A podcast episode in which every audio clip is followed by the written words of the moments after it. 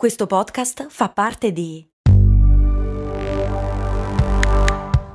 Voice Podcast Creators Company.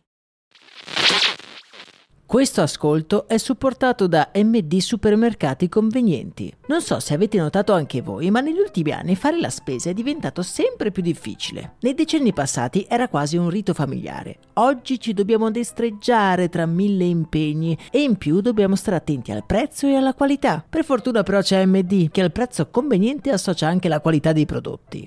MD ci risolve più problemi in un colpo solo. Diciamo che si va sul sicuro. E scaricando l'app di MD potrai avere altri vantaggi, oltre a scoprire tutto l'universo MD. Max Corona, che sono sempre io, presenta Brandy. Brandy. Ogni settimana, dal lunedì al venerdì, un distillato di fatti curiosi dal magico mondo del marketing e del business in generale. Brandy. Servire freddo. Brrr.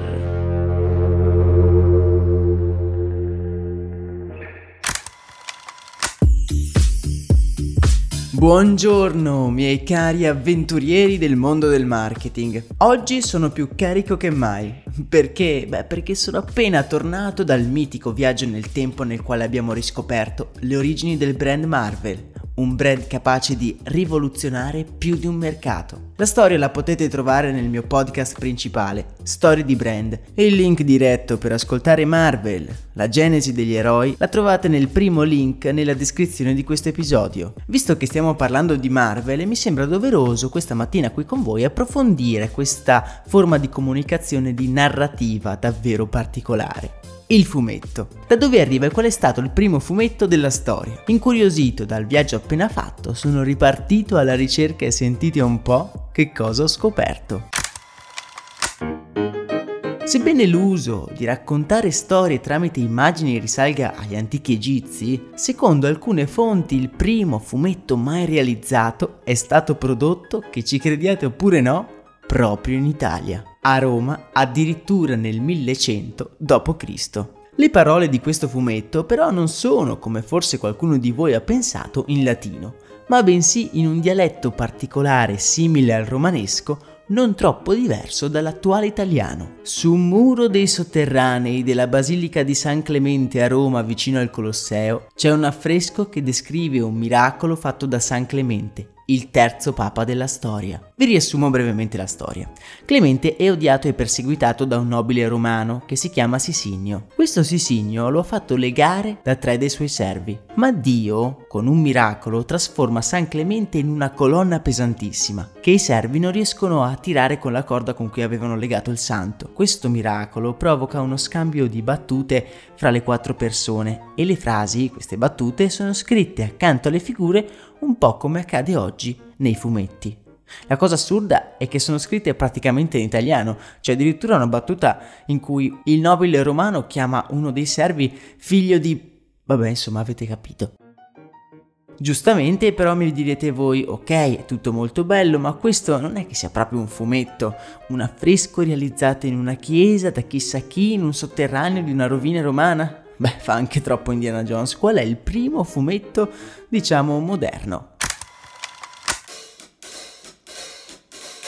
Vi ringrazio di avermi fatto questa domanda e vi assicuro che trovare una risposta non è così scontato, soprattutto perché si deve definire che cosa si intende per fumetto. Uno dei requisiti che mi pare aver capito essere alla base del fumetto non è solo quello di contenere immagini e parole, ma di essere creato anche per la fruizione di massa quindi non riprodotto in pochi esemplari. Dunque, il primo fumetto realizzato negli Stati Uniti d'America è datato 1849 ed è stato pubblicato durante la corsa all'oro californiana. È stato scritto e illustrato dai fratelli James Alexander Reed e il libro racconta di una storia di un dandy urbano che salpa per la California tentando di sfondare come cercatore d'oro. Fallisce clamorosamente e torna a casa con meno soldi di quanti era partito. Per quanto vecchio, questo non è il primo libro a fumetti della storia, infatti i primi fumetti, per così dire moderni, moderni risalgono al 1755 e dobbiamo ringraziare i giapponesi. L'uomo che creò la prima industria di fumetti è infatti Koikawa Urumachi, che appunto nel 1775 pubblicò I sogni sfarzosi del maestro Flash Gold. Vi risparmio la mia pronuncia giapponese.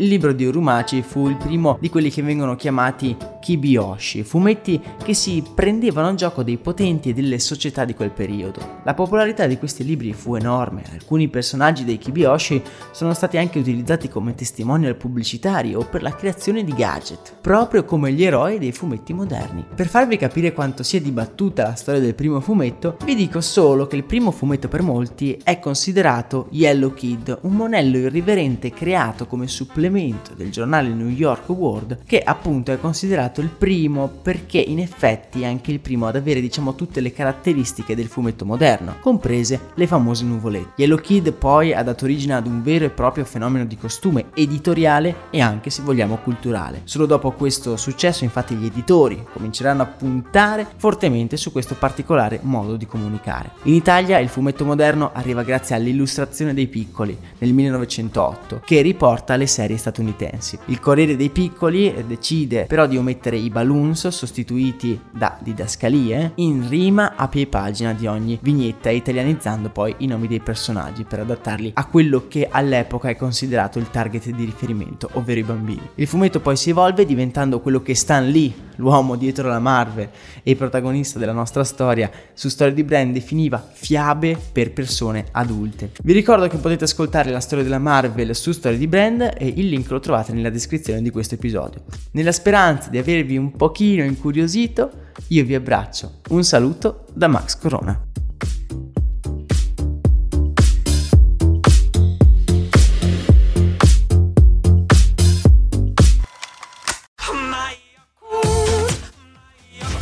Se a volte ti senti così, ti serve la formula dell'equilibrio. Yakult Balance, 20 miliardi di probiotici LCS più la vitamina D per ossa e muscoli.